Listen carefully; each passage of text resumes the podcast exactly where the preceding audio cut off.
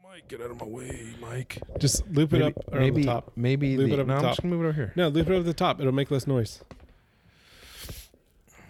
Didn't I already have? Wasn't it already over here? Yeah, it was. And then you knocked it over. Didn't do anything. You almost knocked it over. Did nothing. Yeah, Oh, you when, did. oh, when Yeah. you need the whole stand. Yes. Yeah. Well, I'm a bull in a china shop. Hi, and welcome to It's Going to Get Stupid. My name is Jose, It's Richard. and this is your number one favorite pop culture podcast. Popcast. You know what? Podcast. what if we had popcast? popcast. What is a popcast? Is that we like should a make pop that something socket, new. but like a cast? no, it's a popcast. like a like a It's cast. Like, if no, you break it's your a arm, pod- it has a thing It's that a you pop can put culture on your phone. podcast. A podcast. Did I just coin that term? I think I did. TM.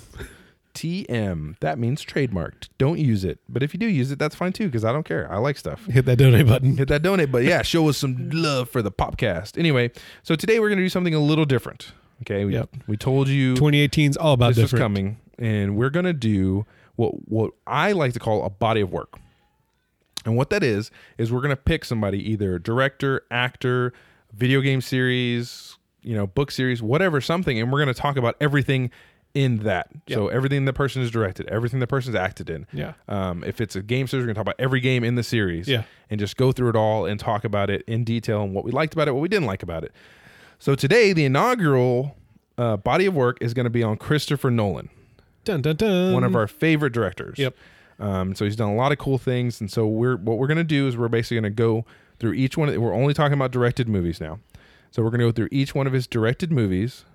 Yeah, we're gonna start with the following. We're going to start with the following. There's a couple before that, Yeah. but I've never heard of them in my life. So Yeah. um, we're going to start with the following, and we're going to go on. If you have anything to add about any of their movies, let us know. You can let us know at it's going to get stupid at gmail.com through the emails. And on Twitter at IGTGS show or on Facebook, facebook.com slash it's going to get stupid. or on our website, uh, www.itsgoingtogetstupid.com. All of our contact information's on there. Yeah, let us know. Drop us a line. See, tell us what you think about Nolan's films. Yeah. So we're going to start, like Rick said, with the following. Yeah. Uh, the following is a 1998 British neo noir. I'm just reading from Wikipedia, by the way, because I've never, s- number one, I've never seen this movie. Um, unless, you know what, I'll let Rick see the movie, so I'm going to let him talk about it. Yeah, so the following I actually saw this in uh in when I was in at the Art Institute Houston in college. Uh if you can call it college. Uh anyways, Snap. Throwing that shade at Art Institute. um it was a long If you time actually go to the Art Institute of Houston, sorry about that. We, you're going to a, a good college. Sorry about you. uh, anyways, so I saw this in one of like our uh, video production classes, and uh, they were showing us, you know, things that you know big directors kind of where they started. And I, if I'm not mistaken, the following was actually one of Christopher Nolan's student films. Uh, that he started off with when he was in school. And I'll read the synopsis to you. A young writer who follows strangers for material meets a thief who takes him under his wing. So That sounds awesome. yeah. So the premise of the story is, you know, uh, the main character is kind of stalking people because he just he kind of follows people to like get different ideas, and he's he's basically a people watcher, right? Um, and he ends up he ends up seeing this thief and just becomes kind of obsessed with him, starts f- like zeroing in on him, and i- it takes his life down a path that he shouldn't probably go down and it's because of this obsession he has with watching people and anyways it's it's a really good story i don't remember a ton about it because i saw it a long time ago Yeah. i've had two kids since then um, and don't sleep very much but it's all black and white it's it's a short it's a short movie but it you can definitely see like i- if you if you get a chance to watch it go back and watch it seeing christopher nolan now like what he's done memento the dark knight series um interstellar uh all these uh, and dunkirk like all these different things you can go back to this student film and see where that all kind of began you know i know that there was a couple movies before that but like i said we're starting with the following because it was kind of like his first big kind of production that kind of got some notoriety. But you can see a lot of the director he was going to become in this movie. It was shot really well. It had you know the the thematic elements that kind of that he keeps throughout every movie, and it's just done really well. It, for a student film, it's it's quite good. Did it have horns? Uh, I'm pretty sure it did. It wasn't. Um, it wasn't hand zimmered. it was Hans not. Zimmer was not on I don't. this. I don't, I don't think Blowing he. some horns out. I don't think he was uh, in that caliber yet. Brrrr, following. yeah, no, I saw the, I saw like the trailer for this movie. I really wanted to check it out, especially after seeing the next movie we're going to talk about is Memento. Yeah. Um, but after seeing that, it was like a it was like on the DVD for like here's another f- film by Christopher Nolan. Right. It just looked really interesting, and it kind of reminded me. I mean, in a way, of Pie. Have you ever seen Pie? That's a Yeah. What's his Aaron Aronofsky. yeah, Darren Aronofsky. Aronofsky, Darren Aronofsky's movie, um, which I really enjoy. And, I- and you know, I'm not really big into art house movies or like shorts or you know, you know, just art arty. mo- artsy and that movies. is an art house movie. I know it really is, and I'm not that big into it, but I I feel like this was like a, a shorter film that was a student. I'm not into art student films. How about that? Yeah. And that was definitely an art student film. And- Pie. Yes, yeah, hundred percent. Actually, all of most all of Darren Aronofsky's Yeah. films are, are. shit. We're not talking about that guy. We're talking about Christopher Nolan right now. Darn it. Um, so yeah, I really wanted to see it. It looked really interesting. Yeah. Um, so let's move along. So if you want to see it, you could. Um, now we want to talk about Memento. So this was the big release. Yeah. His that was his first big, you know, wide release movie, but this is the one that garnered the most attention and kind of thrust him into the spotlight. Yeah. Um, so if you've never seen Memento, it stars Guy Pearce, Carrie Ann Moss, Joe Pants. I call him Joey Pants. Um, and I, we talked about this on one of the episodes. Yeah. I think like one of the original well, first couple episodes because I had watched I'd recently rewatched it. And you asked you'd asked me like, did it hold up? Yeah. And interestingly enough, it does because the concept is so good. Um, so basically, it's about this guy, Guy Pierce plays, who has short term memory loss. Yep. So he can only remember the last 20 minutes of his life, basically. E- Everything after a certain point where the trauma happened, he cannot make new memories at all. Um, he remembers everything else before the, the accident, but anything new he can't remember. And so he's trying to solve his the his wife was murdered, so he's trying to solve the case on his own. And so he's following all these leads and doing all these things. He's tattooing things on his body. He's writing himself notes. He takes pictures. He tries to do all these things. Um, but the way that Nolan tells the story is actually in reverse Yeah. and and forward at the same time. So that's the coolest thing is like they show a little scene and then it shows you how they got to that scene Right. every time. Right. And um, so if you were to play it the normal way, it would just be a normal movie about a guy looking for. It'd be an episode of like Yeah. Law and Order. yeah, but, right. But the way that he does it and cuts it, it it changes the tension in the movie because you know things that the character does not know, Right. but you know it now because you saw wh- how it led up to that. You're Yeah. like, oh wait, oh that's how they got there. Oh no, how are they going to get here? Because you see where it starts. You're like, how did they get there? Wait a minute, I'm confused. And you're following the breadcrumbs that the main character Exactly. left on his body as he's as he's trying to find him. It, it's really interesting because like the amount of tattoos that he has uh, diminishes as the story goes on. Yes. you know because he's he- you know, he's has all the notes on his body at the beginning of the movie, and then you're finding his way back towards the beginning. You're following those breadcrumbs. Um, so I thought that was a really interesting concept. And there's also a forward storyline that's going on where he's on the phone with somebody. Right. um, Forgot and about that's that. going and that but that takes takes point at a certain time in between the story that we're listening they're watching and and it's just it, it, the thing I talked about before I really liked is that everyone including himself is manipulating the situation Yeah. in different ways for different reasons and it's so interesting to see that and the way that um, Nolan pierced that together it was like a just a ingenious shot movie and it one in a like you can't have another movie like it no, you that's really the can't. coolest thing it's like once it's done it's done Right, and if you do it again, I mean, you're just copying Memento. Exactly. Yeah. And uh, so I know that some people don't don't really like this movie, and I'm pretty sure they don't like it because it's confusing. It, it can is Be, it can be confusing. It is confusing. It was, I think there was a comedian that brought this up. Uh, it might have been Chris D'Elia, but he was just basically like, you know, if you if you watch it from the ending to the beginning, you just got like a very linear story. Yeah. You know, and that's kind of frustrating too. But the way it was presented, it adds that that mystique to how he tells stories, like how you know just how he keeps you guessing and and just manipulates how you- you're interpreting the story on its own.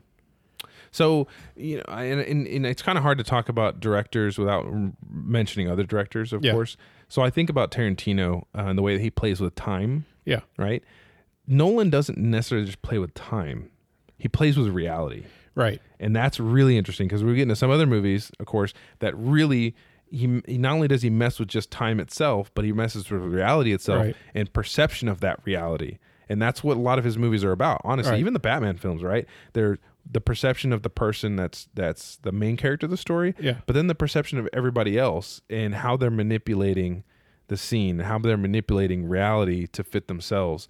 And he talks, it, it goes through a lot of those themes in his movies, and that's what I think makes him interesting because I like it. Like you know, last last episode we talked about Del Toro and how he puts himself on the screen. You can see that with Nolan films, I can see him on the screen, Right. And just the way that he likes playing with with with reality and that. You can see his hands at work. Yeah, you can definitely see his hands at work. So I, I really, I really like that, and so I love Momentum, man. It's such a good movie. I don't like a repeated watching movie. I don't know if Nolan's a, other than maybe the Batman movies and a couple of 'em, like you couldn't just watch them over and over. I would again. say Inception is, is a repeat watcher.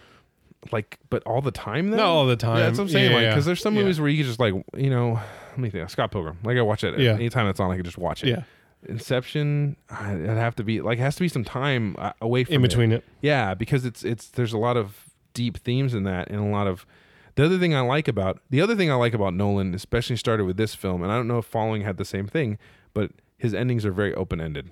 Yeah, I b- believe it. I believe it does. It's been a long Yeah. time since I've seen it, but I, bel I believe it does. I mean, it wouldn't be a Nolan film without it being an open ending. And so like I don't want to spoil any of these films because they're really great films, but there's an open ending here of like what is really going on, Yeah. and then he's messing with our perception of reality because we don't actually know what's really going on Right. in this movie, and we don't.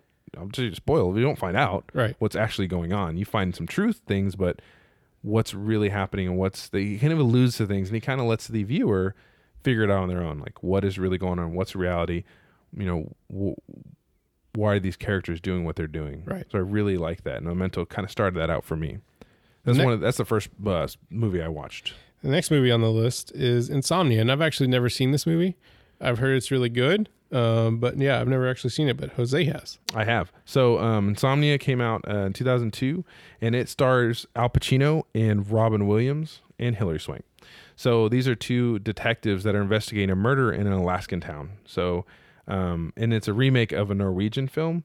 Uh, but from what I remember, of this movie, um, what's his name? Uh, Robin Williams plays a creepy dude for the first like one of the first times I've ever seen him be a creepy guy, and Al Pacino's chasing after him, and it plays with the whole light and dark of of um of uh, Alaska, like the the time change of Alaska. You know, like there's there's periods of darkness and periods Yeah. of light, and so that plays with your mind. Uh, but it's just a really really good like crime drama movie. But then again, it still plays with reality and who's good and who's bad and what's really going on in this scene. Right. Um, so I, I I like the movie, but I hadn't seen it in a very long time either. I really enjoyed the film though. Um, do you remember anything about the trailer? Or No, not really. Yeah. Not really. It was it was one of those where I wasn't really into watching a lot of like deep movies at the time of my life, and uh, it kind of kind of slept on it. But it's one of those things where I probably need to go back and and check out. yeah, no. And I think I think the cool thing about this is, um, you know, I've never seen like I like seeing if it's a remake, I like seeing the original, even if it's a foreign film. But I've never seen the original Insomnia. But I've heard that it's not just a retake of this movie. Okay. It's actually kind of like an, a reimagining that that Nolan would do. Um, so uh, and here's here's uh here's the director of the original film talking about Nolan. He says, "I haven't seen it for quite a while, like me. Uh, but when you first saw it, it was a very strange experience because it was very quite close stylistically to the original. I felt lucky that it was so well crafted, smart film." Had really good director handling it because as a remake, I think it did really well and didn't hurt the original. If a remake is done well, and that's true. If a remake is done well, it's close enough to where you can see it. So an example of this would probably be, um, I don't know if you'd agree with me, but um, Let Me In. Mm, no. I thought that was you don't think so? No. I thought it was close enough that it was good, but then separate was its own. Nope. Oh, okay, whatever. Go go s- if you if you want to see Let Me In, go see the original Swedish version of the movie. I thought, It is I by- thought they're both really good. By far superior. Oh, they're both the really the good. problem I had with the remake is that it it uh, fed into um, it fed into American horror, like some of the the visual aspects of it, and I, I really liked how they handled some of the some of the more horrific scenes in the Swedish and the original version of it, and I thought it, it was more it was more artful and it wasn't as um, it wasn't pandering to American audiences, and I felt like the remake just that's all it did. It I don't took know if this that's story. all it did. It had moments of it for sure. It, well, maybe the moments were enough to just ruin it for me. I liked it. I think it was the same. I think it was the same as this, but whatever. No, go see the Swedish version. Okay, so the next one we'll move along off insomnia since we both haven't really haven't watched it in a long time. Well, and- and and this in in this so there's a couple of things I want to say about the next movie we're going to talk about because we're going to talk about three movies Yes. actually because it, Yes. it's it's the trilogy, it's the trilogy of all trilogies. It's Batman Begins, The Dark Knight, and The Dark Knight Rises. And one thing that I did not realize um, was that in between these three movies comes out two of his best movies. Yeah. You have The Prestige, which comes out after Batman Begins, and then right after The Dark Knight, you have Inception. So we'll talk about those after we talk about Yeah. these three. I just feel like you But- can't talk about j- just one. You have to talk about Right. all of them together and spend a lot of time talking Right. about them. Um, so this is so the first movie, Batman Begins, and this is at a time when the last Batman movie. I remember when this movie was coming. It was 2005. Yeah. and the last Batman movie that came out was Batman and Robin, which was terrible. Yeah. And I had Hmm. That's barely real bad. bat nipples. Yeah. bat credit card and bat nipples. So at that point, Batman had become a joke Yes. in movies. Yeah. And so when I heard they were making a new Batman, I was like, uh, why are they doing that? Right. It was also weird for Christopher Nolan to take up Yeah. take take Well, it that was- baton. You got this one director who's done these these pre trippy movies Yeah. doing this. I'm like, okay, we'll see what he's going to do with it. Because at this point, he hadn't made Prestige or Inception. Inception. Um, but he was the memento director for me. Yeah. So I'm like, oh man, I don't know. That's gonna interesting. Yeah. Um, and so the way that the, his take on Batman in the first movie, while I didn't like some of the plot choices Sure. of how they're doing stuff, um, I, I liked his take on Bruce Wayne Yep. becoming Batman, like what his motivation was. Um, and again, still kind of playing with uh, a superhero that plays around with reality Yeah. like who am I? What is Batman? What does it mean? It's a Who's the real symbol. person? Yeah, exactly. And the perception of that reality. What's Batman? What's Bruce Wayne's perception of his reality? Who is he really? Mm-hmm. Yeah. You know, in his identity. Um, and so it starts out with you know again his, Batman's parents getting murdered. Spoiler. I don't know if you know that. if you've seen a Batman movie, you've seen his parents get murdered. But uh, Ba- you know Bruce Wayne goes on a he fight they they a vision quest. find out who his uh whose parents' murderer is. Yeah. He goes to try to kill him. And, uh, gets accosted by the Carmine Falcone Yep. and uh, goes on a vision quest. Yeah, just kind of leaves leaves Gotham and goes around the world trying to figure out crime. And I like that. I liked that aspect. He's trying Yeah. to get in the mind of criminals. Like, why would they do this? And he just pours his life into figuring out why these people be criminals. He joins the League of Shadows Yep. which is actually the League of Assassins, but they didn't want to say assassins, meets Ra's al Ghul, and played by Liam Neeson. Yeah. Uh, Fantastic. well, spoiler. Anyway, if you didn't know that, and if you haven't seen Batman Begins, I'm sorry. Yeah, I'm why are you just- listening to this podcast? Done. Okay, so he meets Ra's al Ghul, played by Liam Neeson, and um, you know, ultimately rejects their idea of justice yeah. because it's it includes murder. Yeah. includes you know. There's no limit to it. It includes enacting the justice and and full you know. yeah, Right. There's no limit to their justice. Right. Um, and so I just I thought that was really that part was great. Yeah. When he came back and was Batman, that was good too up until the end. It's just it kind of lost steam for me Yeah. A little with bit. the train and the the the plot It against was it. a good scene. Like it was it was visually uh done really well. oh, gorgeous film. But it was just it, it kind of wrapped itself up in a nice little bow. And I like I like his his the way that he made the villains real, like Scarecrow. Yeah. Jonathan Crane's man, just, uh, Cillian Murphy or Cillian Ch- Murphy. Cillian Murphy. Yeah. amazing job as Scarecrow. And so I, Yeah. I think that started his actor select, like his picking his actors, very interestingly, Mm-hmm. Yeah. right? Because I wouldn't have thought that would be a great Jonathan Crane. Um, Katie Holmes didn't think she'd be a great, you know, whatever in the movie. Rachel. Rachel. Yeah. Ugh. Anyway, And she wasn't. um, she wasn't, but it's okay, right? Yeah. Um, Liam Neeson being Ra's al Ghul, I did very not think interesting that was choice. gonna I did not think that was gonna work out. And, And it, it was- worked out really well. and it was a plot twist because Oh. Yeah. you didn't know that he was. You just knew Yeah. that he was Liam Neeson. He was the League of Shadows guy, right. Um, but that was that was really good too. I liked that. Uh, and then Michael Caine being Alfred was great. Yeah. It was just a good, great Alfred. Um, so that's what kicked the series off, and it, it really kind of reinvigorated Batman Yeah. and made Batman serious Yeah. and grounded in some sort of reality, not full reality, but wasn't fantastical. well because you look at Schumacher and and even to an extent Burton's Batman. Yeah. Burton's Batman was just gothic and dark Yep. in reality kind of ish, but still kind of goofy. Yep. Like cartoony, Whimsical. right? Yeah, there's a little whimsy there. Um, especially the second one with the ducks and the they they make fun of it in Justice League, yeah. right? Um, so that was kind of and then you go to Schumacher who's went over the top Yeah. whimsy, and everything's just Had to bright, issue an colorful. apology. Huh? Had to issue an Yeah, It apology. was terrible. I mean, he just went crazy with it, Yeah. and just really kind of made Batman a joke. And so here he is, bringing it, grounding it in reality, setting the stage for the second movie, Right. which is Uh, the Dark Knight. Dark Knight. So tell us about the Dark Knight. So the Dark Knight, I mean, I I think the the big standout one here is Heath Ledger's performance, right? You have Heath Ledger and you have um, uh, what's his face playing Two Face? Aaron Eckhart. Yes, uh, which I thought he did a great job as Two Face. Oh, yeah. Um, I kind of wish there had been more uh, of that of that story because I like the Two Face story.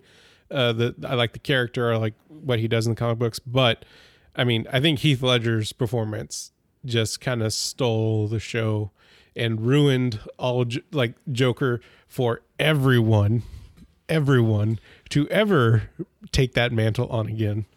Um, because the current Joker that we have, Cholo Joker. Cholo Joker. Joker. uh, shouldn't exist. it is a shame to the character. I, you know, I think someone could do do a great job as Joker. Yeah. No, no, I don't. I don't think anybody will ever do that. I think there needs to well. be more time taken away from Heath Ledger's performance. I think Heath Ledger just he he just he created this uh, uh, interpretation of the Joker character and made it just something that we hadn't seen before. That's Some- true. Something that we hadn't really But experienced then as a again, villain. you could also say that uh, Cholo Joker is also a Joker you've never seen before. and there's a never good wanted- reason never why. wanna see it. Yeah, we never wanted Anyway. to see it. Yeah, but no. I, so, what was your reaction when you first heard that Heath Ledger was going to be the Joker? uh, all I thought of was a Knight's Tale, and I didn't. I, I was like, "Ugh, like that's not going to be good." Well, I wonder- I wonder if he was in uh, Ten Things I Hate About You Yeah, before that. yeah. I, I I didn't really know what to expect. Um, uh, didn't didn't he do the the Western the cow- Brokeback Mountain. Yeah, Brokeback Mountain before that too. I think he had just done Brokeback Yeah. Mountain actually, and I was like, interesting choice because I mean, so I Brokeback Mountain was a great movie. yeah, and no, I disagree. I liked Brokeback Mountain. I did. I just I thought it was a a, a, a film, a No, good film. we're, we're not going to talk about that movie. I didn't. I didn't really care for it. I didn't. can't quit you. Uh, I there was no redeemable like factor in a lot of this. Oh, they were all terrible. They're, Yeah, terrible, all terrible people. But but so were the people in the Notebook. anyway, We already talked about that. eh? yeah, I know exactly. Anyway, continue. Um, but no, I think Heath Ledger's performance just really stole the show. Uh, it was a great villain. Um, you know, there's that scene or that line where he's like, you know, some people just want to watch the world burn, and I felt like that was a great interpretation of the Joker character. I, I the the thing that cemented it was when he was talking to Two Face, Yeah. and, uh, uh, Harvey bef- before he became Two Face, Yeah. or when he was in the hospital, and he's you know, and he's like, he's like, man, everybody's got plans. What do you, I'm just like a dog chasing Yeah. a car. I wouldn't even know what to do with it if I Yeah. got one. And it was interesting because you're thinking, well, how did he do all this stuff if he didn't know it was going to happen? Then you realize the Joker's just doing stuff. Yeah. he's just doing things. And that opening scene with the bank robbery, like Oh, w- they're like, It's so good. like I could watch ziplining that into it over and- and, yeah. over and over again. it's just such a good opening Yeah. scene, and the pencil scene. I mean, e- everything about it is just, um, it's just done really well, and it's one of those movies where the the villain really took over. Um, it, it, it- there's a brighter light shine shined on the villain. I'm not sure if you- I'm using that what right. you see though is you see that there's shined, shone. sh- it- it- he's not sheen. he's not a, he's not a secondary character. right. He there it's like it's like they're almost two main actors Right. and two main, you know, stars and and it is, right? There's Joker and Batman. Yeah. They're one and the same but different sides of the they're they're on the same coin but different sides of the coin kind Yeah. of thing, right? Um and in Joker that interrogation scene where Joker's explaining things is so good because he's like you changed things and now you've created me Right. you know and it's kind of like the thing with the light and dark of the jedi right Yeah. there's there's this thing that is fundamentally opposed to batman Right. and he is the almost opposite of batman in in a lot of ways and but he understands that he needs batman to survive Right. because if he didn't have someone going against him he would probably implode or just take you know Well, he'd it's just- the same thing. Like i- if Batman doesn't have villains, he eventually becomes a villain. yeah Right. oh yeah And if Joker doesn't have a, a Batman, then he stops having a reason to be the he gets Joker. bored yeah I mean, Right. he's just, or he, or he implodes and just kind of Yeah. self-destructs Yeah. um, and I like I like that play that playfulness of understanding who this bat who is Batman. Yeah. why is this character there? And that, that line that I got wrong, and I couldn't remember from Aaron Eckhart, which was, you either um, die a hero Or, or live long enough to see be the yourself to be the to become Yeah. the villain, um, which is a good thing. It's just exactly what Batman is going to do, Yeah. right? And it's what what happens to Batman anyway, right? He Right. becomes the villain because he has to be, villain. right. um, and this whole thing about what is a hero and what makes a hero, Yeah. and what does a hero do to protect people, and what does that look like? And sometimes it doesn't look like what we think a hero is. Sometimes it looks like what you know. Maybe it's a lie Right. to protect people. And the ending of it too. I mean, uh, sorry guys, you know, Spoiler: it's for been Dark out for a Knight. few years. The ending of it too, where Batman runs off kind of in the into the shadows, like trying to like go in hiding. Um, I thought was great. Like it just Oh, yeah. it was it was a good ending to this chapter of the story that Nolan was trying to tell. Um, so yeah, I mean, it was a great, it's like as far as a sequel goes, it was an amazing sequel Mm-hmm. Yeah. to a movie. And some might argue, well, Dark, you know, Batman Begins wasn't a great movie to begin with, and all this. It doesn't matter when you Yeah. make a sequel to a, a crappy movie, even right? Yeah. it doesn't mean it's going to be good. It should be even crappier, Right. right? But this one was just like. It was, I remember saying it when this came out, I was, and I watched it a couple of times. I was like, "This isn't just a good superhero movie. This is a good movie, period." right. It's This, just this a was good like movie. this was like a um a crime drama. Yeah. almost. with Batman in. it. Yeah. In fact, some would say, and I would probably say, if there was less Batman in this movie, it would be even better. yeah, But you can't because you need Joker, and, Yeah. and the Batman scenes weren't that bad. It's just his voice got really grovelly. yeah. I mean, Christian Bale, like wh- whatever. But I deci- blame Christian Bale for that, not Yeah. not Nolan. I mean, you know, yeah, he was a good Batman. He was a gr- he was a Where great. are they? He was a great Bruce Wayne.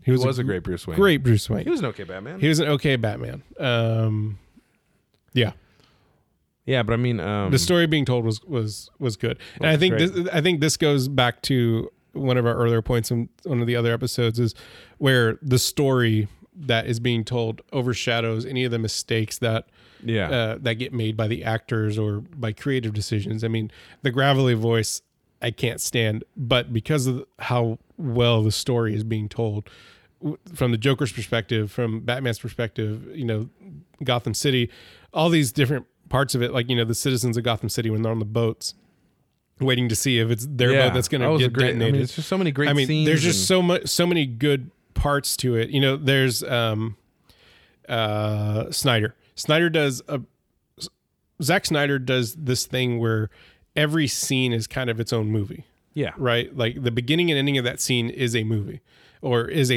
is its own story, right?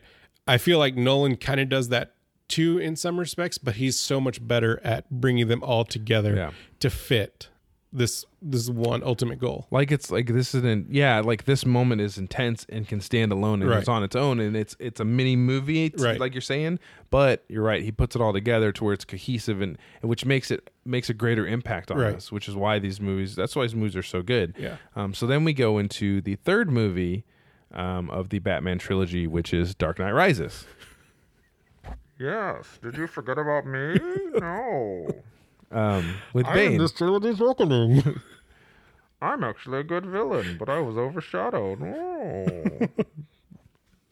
anyway um, so Dark Knight Rises came out and I was like pumped to see this Yeah. movie, man, because Bane, for me, it needed a redemption from Batman and Robin. Yeah.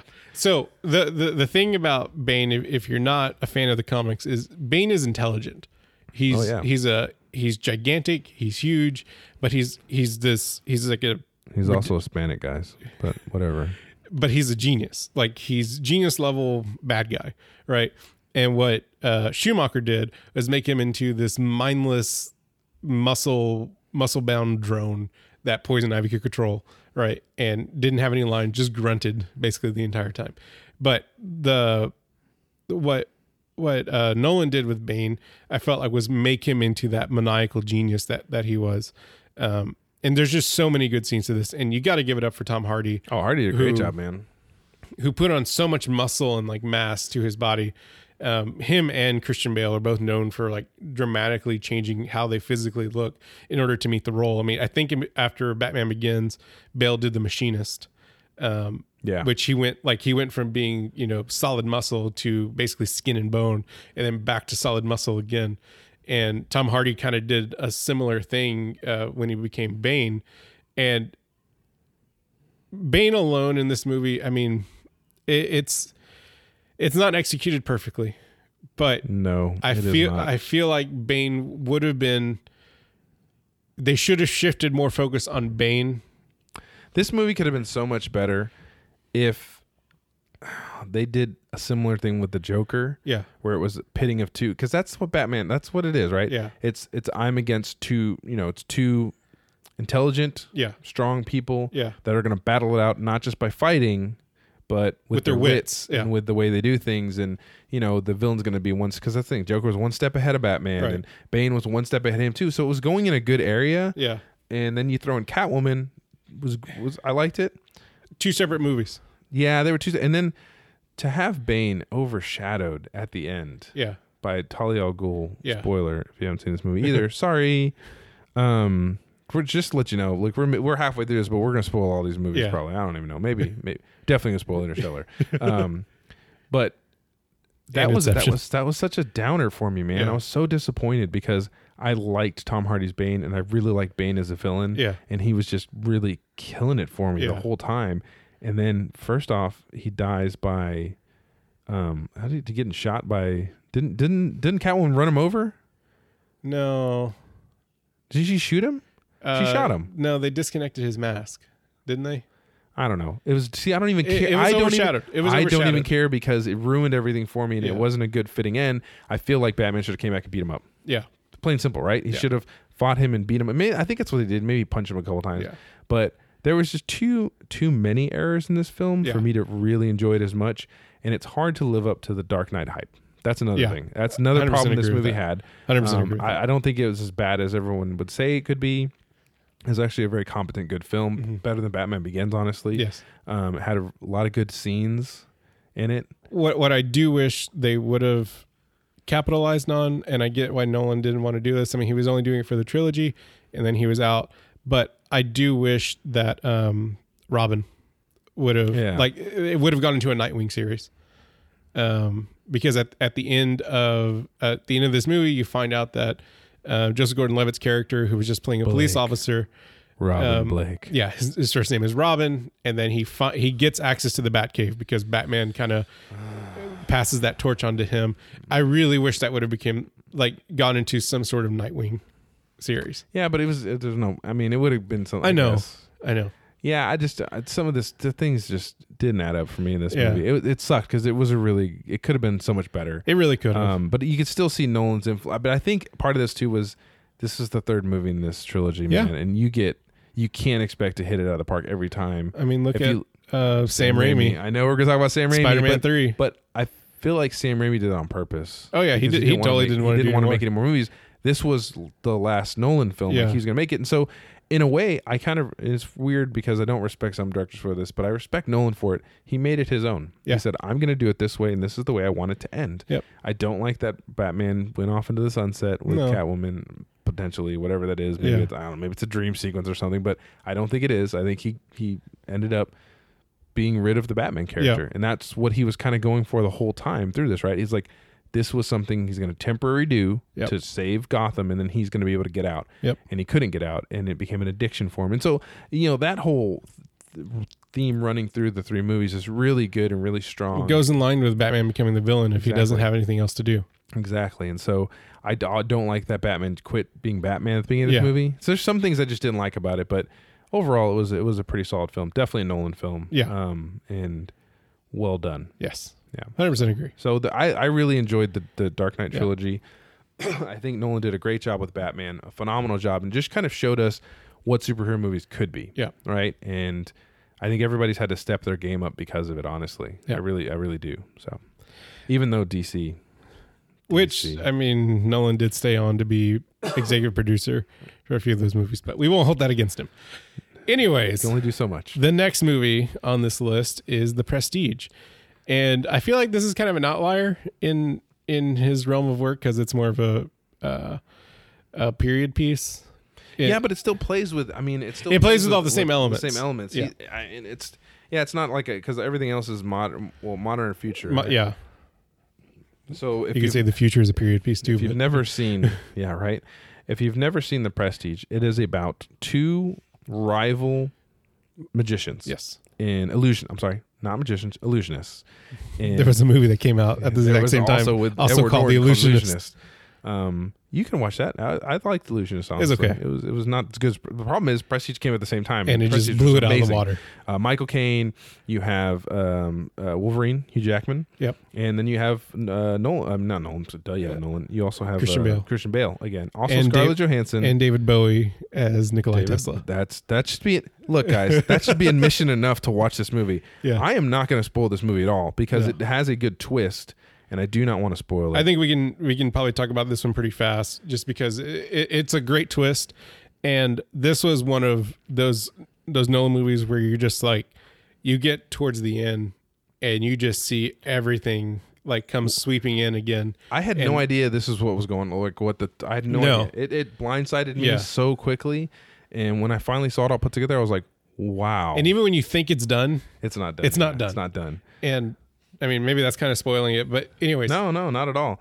Um, so i- the basic premise of this movie is is that Hugh Jackman's character is um, is upset with Christian Bale's character because they were in an act together, and Christian Bale was always trying to push boundaries in magic, Yep. trying to push boundaries and illusions. And his wife, uh, Hugh Jackman's character at the time, his wife was the damsel in distress in the Yeah. tank, and so.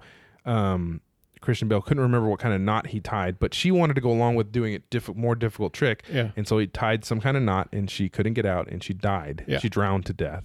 And so he held that against him the whole time and he'd always ask him, What knot did you tie? And so Mm-hmm. they and they had this long running history of sabotaging each other's shows and doing all this stuff and just, you know, and as um, uh, Christian Bale's uh, trying to push the boundaries of this this magic act and this illusion act. Uh, Hugh Jackman's on this mad rush, and it's told from like after the fact. Yeah. like he's telling the story of their their history together um, through through he's what he's reading Christian Bale's character's Uh, journals. diary journals. Yeah. Yeah. so he's seeing the history behind it. And Yeah. It's really it's just a really beautiful.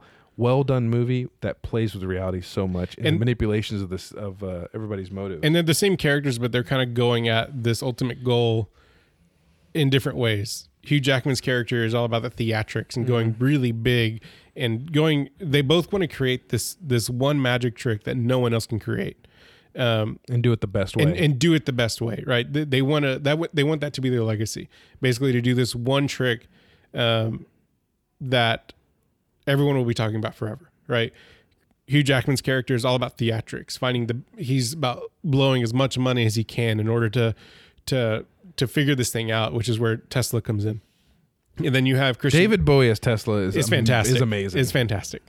Uh, and then you have Christian Bale's character who is all about just like the skill. the skill the- and the- being raw about it and Yeah. just and just doing what it takes to get the job done and but not being flashy about it um, and you know there's something i really want to talk about but i won't talk about it uh, because of the dedication that it alludes to like how dedicated he, he was to performing this trick and it, in essence he ends up performing the trick without performing the trick Yes. right okay Yeah. so anyways watch the prestige it's a great movie It's a phenomenal film. Yeah. And honestly, like my, my wife had not Julie had not watched it recently and or at all, and I had her watch it with me, and she was like, "That was a really really good movie." I was like, "It takes you for a trip, man."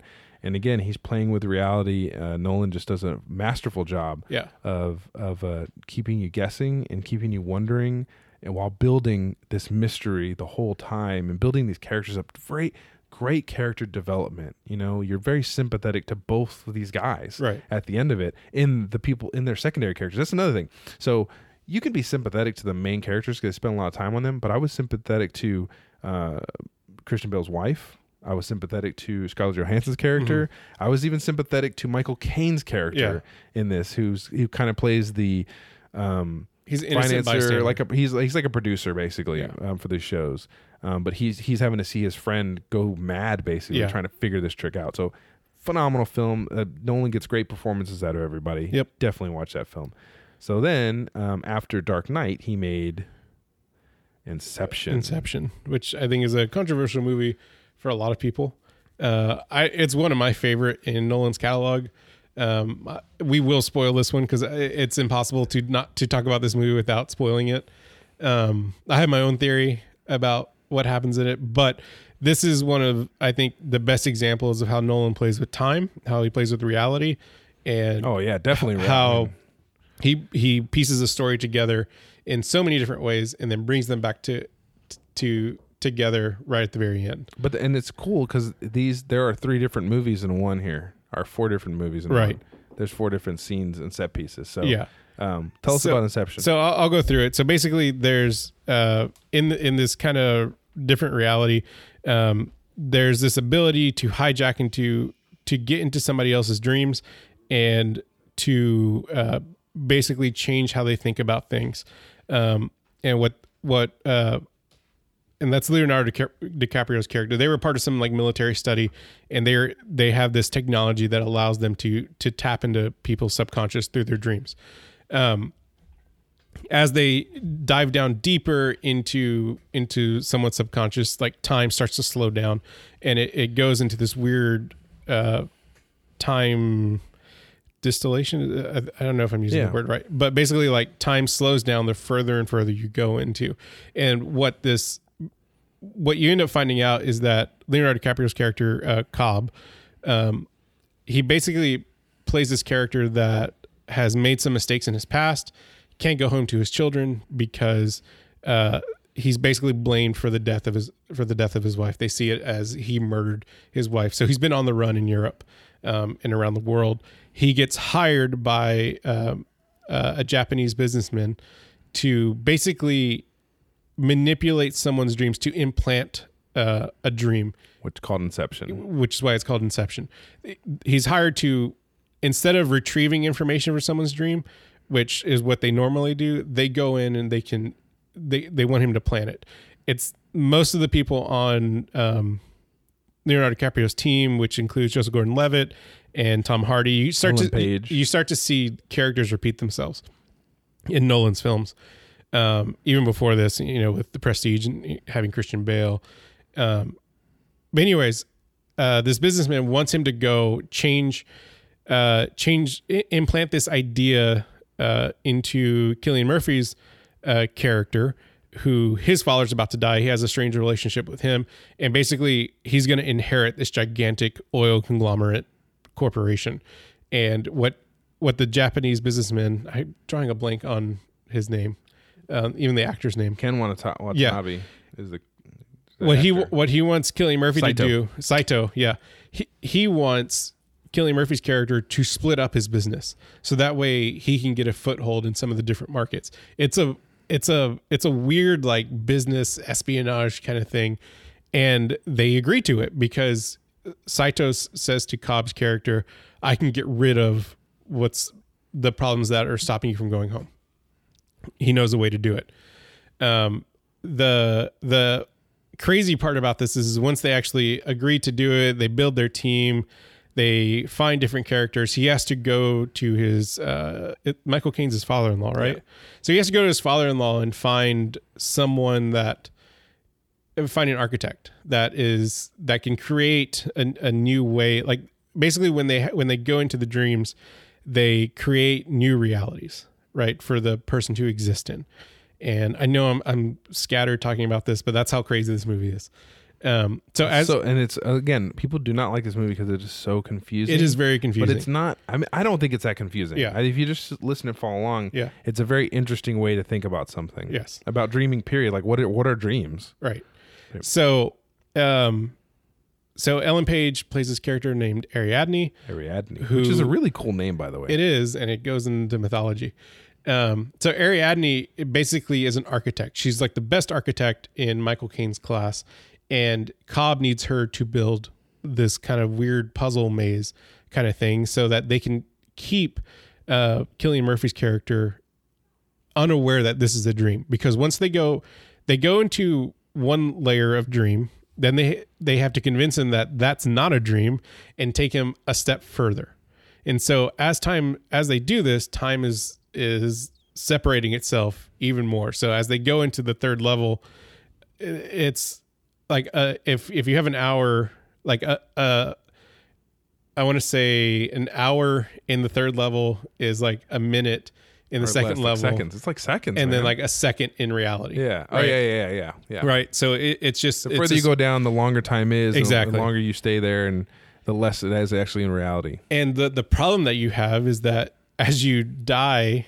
in the different realities, like it affects you going back up. Like it affects you as you or as you get hurt, it'll affect you as you go back up. Yeah, so it's up the like stream of consciousness. Basically, the way the only way they can stay asleep for that long is they have to take drugs Right. to keep them asleep. And the concoction for a ten hour because they're on a ten hour flight, so in order to actually stay asleep for ten hours and not wake up through the shifting and all that, they have Yeah. to brew this concoction, which means they cannot they they can't like uh, they can't die because normally you die you just wake up Right. that's that's the rule but in Right. here you're so far down in the dream and you're so under that it, you won't wake up you go into something called limbo which is basically like your mind recedes back into nothingness Right. to just blank consciousness And Nolan does this really good job of creating this limbo where like you're lost in the ocean and you you come u- up on shore like into this weird reality where things are kind of falling apart. You don't really know when or where you're at. Like it, it's this weird like dreamscape Yeah. that is just trapped in your that you're well and kind it's of interesting, trapped in. interesting enough you're not actually trapped see if you think about it because when he was there saito was there yeah. and so they're still connected Yeah. but were they only because they were connected or is this place an actual place that exists consciously like unconsciously whatever but it's a shared consciousness it's with a shared everybody? consciousness. that's, what, that's what i Yeah. really think it's a shared consciousness because Yeah. what it says is like it's people's other like broken Yeah. dreams or broken whatever the basically the leftovers are in limbo that people have left there before And so one of the things that I this is probably one of the more controversial parts of this movie um, is as you go deeper and deeper, you have what's called a totem. And you're the only one that knows. Like you can let other people see the totem, but you're the only one that knows the weight, how it feels, different things like that. You never want to hand somebody else your totem because once you go into different the different levels of subconscious or this, these dream you're basically worlds, going into other different realities right created You- by somebody else the longer you're there, the the less likely you are to remember that you're not in reality. Yeah, you start Right. questioning reality. Like, is this reality? Because Right. did you talk about what happened? I didn't hear because I was dealing with that. But did you talk about what happened? Why his wife? Like what happened with him and his wife? No, I didn't. So I'm gonna spoil it because it's so important. So what the reason that Cobb knows this, who is who's Leonardo DiCaprio's character, is because him and his wife were testing out this system, and they went into limbo, which is un you know unstreamed consciousness, whatever, where they can build and do it whatever they want. They were there for like 50, 60 years. Yeah, but they it was lived. only- they lived. they a lived a separate lifetime. life. but it was only a couple hours. Yeah. And at one point, while they were living there for 60, 56 years, his wife just felt like it was reality. Yeah. In that they they this is where they're supposed to be, and that's it. And he had to convince her, hey, we have to leave because we have kids, kids. right? And so the the he incepted her and made her believe that I have to kill myself so that I can get back to reality. The Right. problem was is that thought stayed even in reality. And so she thought this is also a dream and this is also not reality. And so she wanted to kill herself to go to reality to be with her real kids and it just really affected her life and so that that really plays a lot with your head of like what is reality and what does it mean and you know, we were talking about it last episode about beaming stuff into your brain and not knowing what what is true and what is not. And so he plays This a is a lot with prime he plays a example of lot it. with reality in this in this movie. And so you have these totems, and you know, um, they're they're supposed to take you back. They're supposed to give you some sort of anchor into what the real world is. And um, at the end of it, you know, they get th- basically they're successful in their mission. They convince Killian Murphy to do what he what um, Saito wanted wanted to do. And at the end of it, Cobb is allowed to go back home.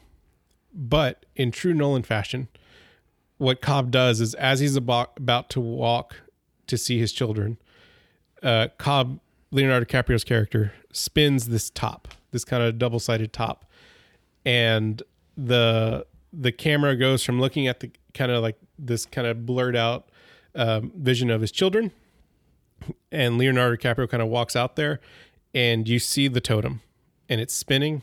It kind of wobbles, and then it cuts to black. Yeah, it's i- interestingly enough, like uh, in Prestige, there was no open ending. No, Like it was pretty clear Yeah. what happened, right? Yeah. Okay, um, and that's one of the only movies he's made where it was pretty clear Yeah. what happened, except for maybe Insomnia. Memento is is pretty clear.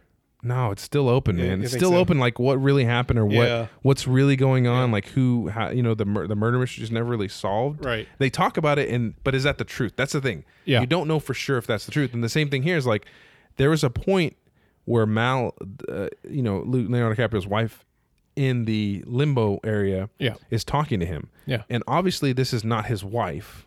I mean, obviously. I mean, we think it's, It's, it's obvious. a ghost of his but wife it's- that's it's trapped in his brain. It's his memory of his guilt and all this stuff, right? Yeah. Exactly. But she's telling him, hey, do you really think you're in reality right now? Yeah. Do you really think you're running away from these shadowy agents? And he, she starts explaining all this stuff that's happening to him as like, do you really think this is real? Yeah. Like you're running away and you're scared and you're paranoid. Obviously, you've not been in reality for a long time, and so you're like, wow, did he ever? Is he? And it, the whole time, it's like, is he dreaming the whole time? Is he in this right. limbo area? You're not sure, and you're never sure. Right. It, they bring so much doubt in, into it. So,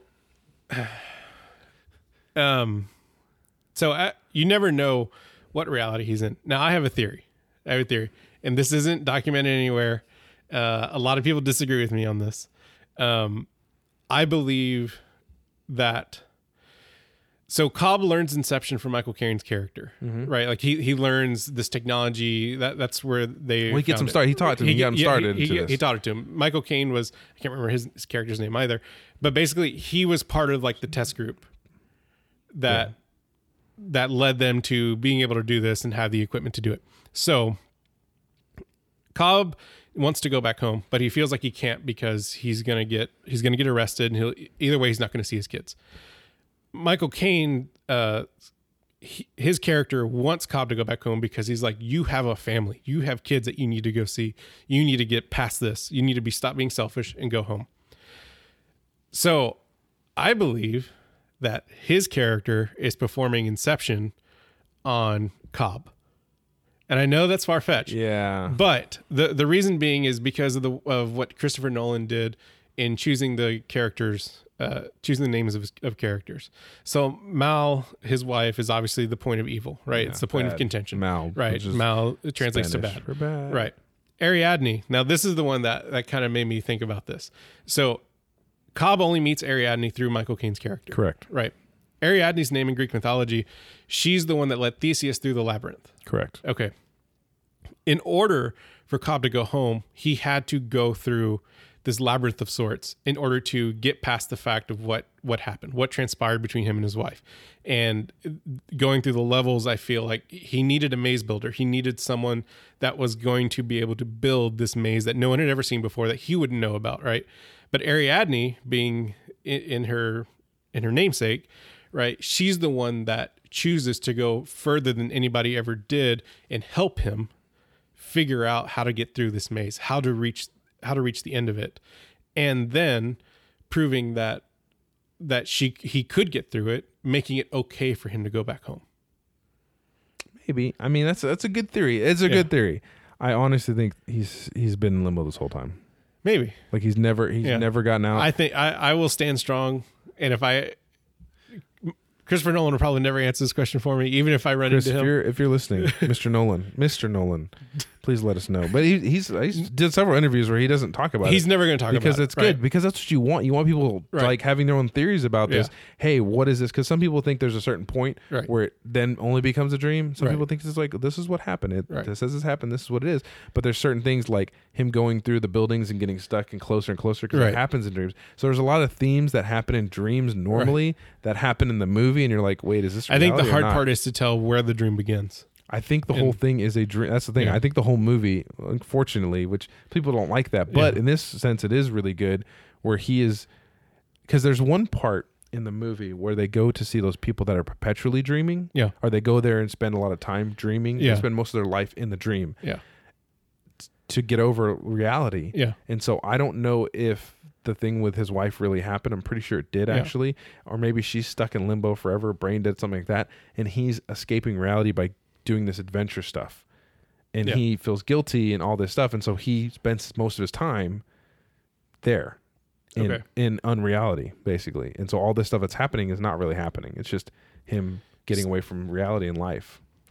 So anyway, very good movie though Go see it. go see it even if it's spoiled it doesn't matter Let can us know watch what it. you it's think. amazing because even spoiling this movie doesn't mean anything because people were like what i Yeah. don't understand All right, we got two more movies on this list, and the last one we've talked about pretty heavily. yeah Um, so I think the next one. let's just talk you know what we're gonna skip ahead we're gonna talk about dunkirk real quick Well, that's the one I was saying that we've talked about pretty heavily. Yeah, so we don't. I don't even need to talk about Dunkirk. Okay. It was we talked. We did go watch. We've go talked listen about to it in one of our- multiple episodes. We will put the link in the podcast of when Rick reviewed this movie. Yeah. he said it was very good. Again, playing with time. Yeah. playing with a little bit with reality, but it's a historical Yeah. thing that happened, so we can't play too much reality. But And if you're interested in like how sound manipulates how you watch a movie, um, this is the the one that I feel like is most prominent. But Christopher Nolan uses this uh, technique called the shepherd's tone, where you have this either ascending or descending tone. You have you basically have um, one tone in three different octaves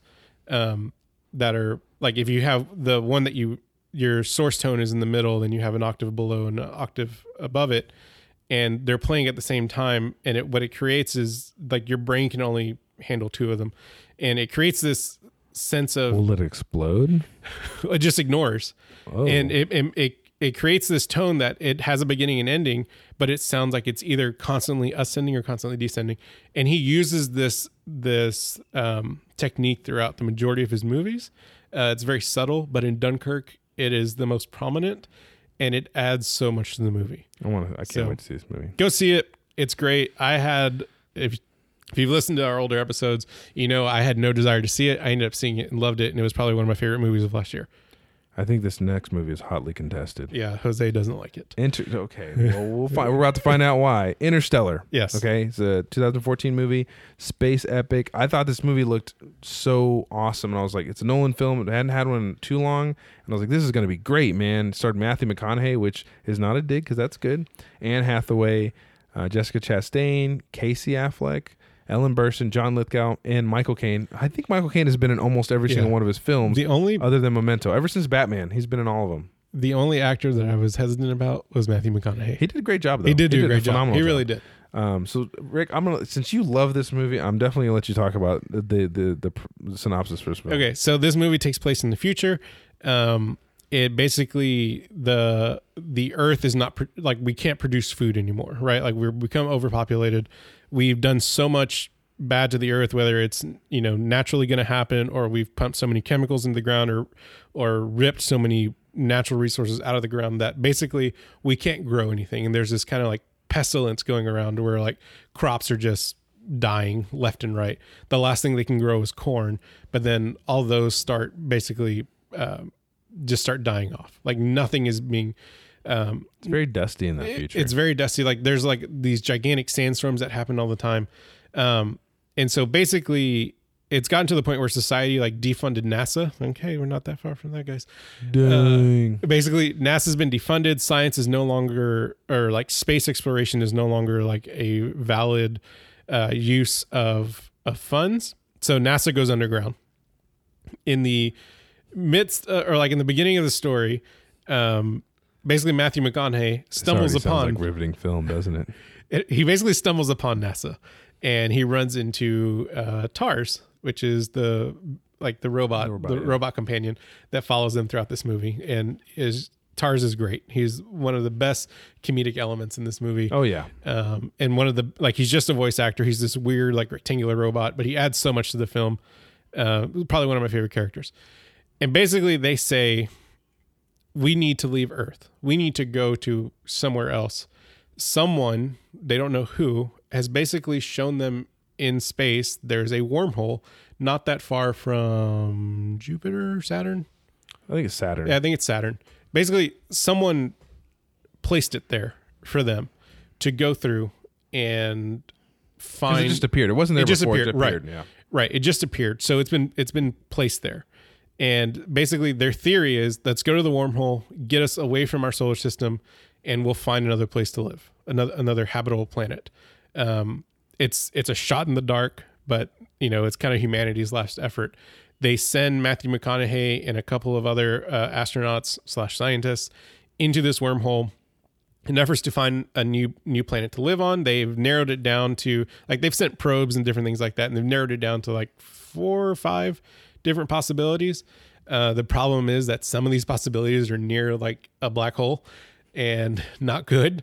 Um, and in hopes that if they find a place to go to uh, or a new planet, they can then take the rest of humanity in this gigantic space station and take them through the wormhole and find a, basically re repopulate. Yeah. Um, there's kind of a contingency plan where if if they're not successful or if they feel like that no one else can come back, they've brought a bunch of uh, fertilized eggs that have been frozen uh, that they can basically repopulate humanity on wherever they go.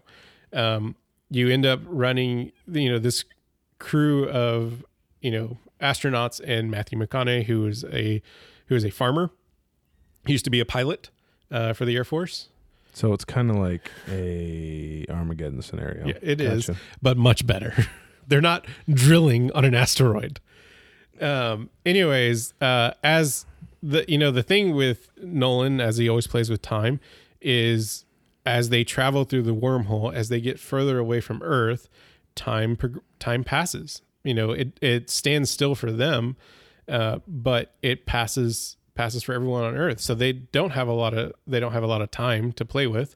Um, and then as they get into these other planets, as they get into places that are closer to warm uh, black holes or or further away from it, time then still starts to change for everybody. They have to leave one person on a space station. Once they go through the wormhole, they go to another planet, and he's been they've been gone for what ten years. Yeah. Yeah. You know, and so the guy that they left on the space station has aged significantly. 10 years. And the crazy thing about it too is like as they're getting to these other planets, they're realizing that the people that went before them, the astronauts went before them, have only been gone for like a few minutes or a couple hours. Like n- nothing significant to where like oh, on Earth this person's been gone for like 3 or 4 years. They've only they literally just landed Yeah. not too long ago. You end up running into Matt Damon, who you think Who I didn't even know was in this movie. no, man. no one did. It was such a good No cameo. one did. You're like, hey, that's Matt Damon, and uh, you end up running into him, and you're thinking like, oh, great, like he survived, and then he goes bad.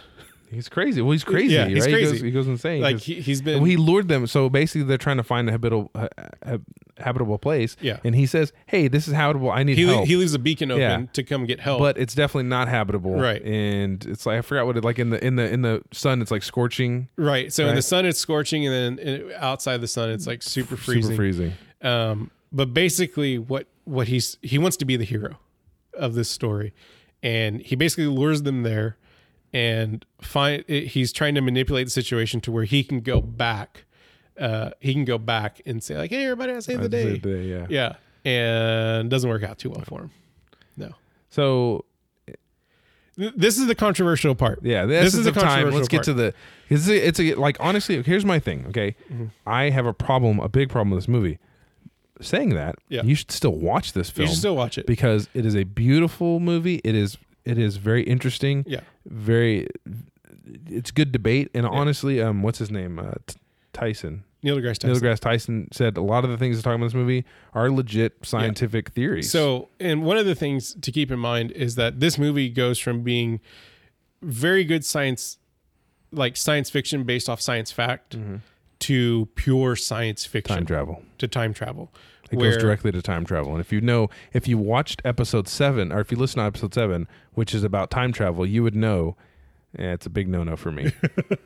So, um, they basically decide they have one last effort. They basically fly into a black hole, and in the process of that, they fly into a black hole and end up at a bookshelf. they end up in this Oh, I'm thing. sorry, infinite bookshelves. They end up into this thing called a tesseract, which infinite bookshelves. allows Matthew McConaughey to communicate with his daughter in a she's way young. that you basically saw from the very beginning, which is Nolan kind of bringing things So back he started together. The whole thing.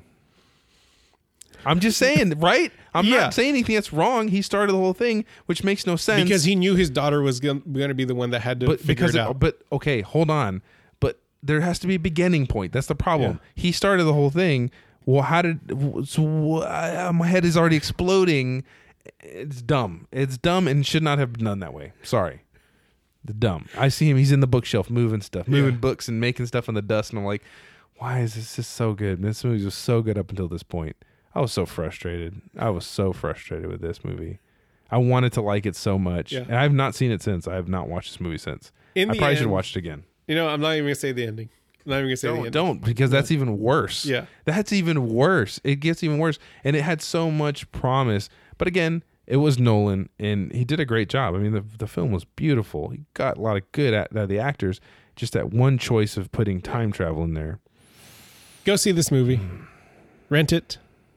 Time travel. Go watch it. You're my nemesis, time travel. Jose hates time. I do hate time travel. I mean, Yeah. some time time manipulation is cool. Yeah. And that was the, like because when he was, you know, when they are when they go down onto the, sh- the Yeah. they, they basically they're they're going onto this one planet next to a, a black hole. Yeah. And they said we cannot spend too much time down there because every m- second that we're there, it's like hours. Yeah. That we're there. So if we spend some time, they end up being like ten years, Yeah. right? As they come back.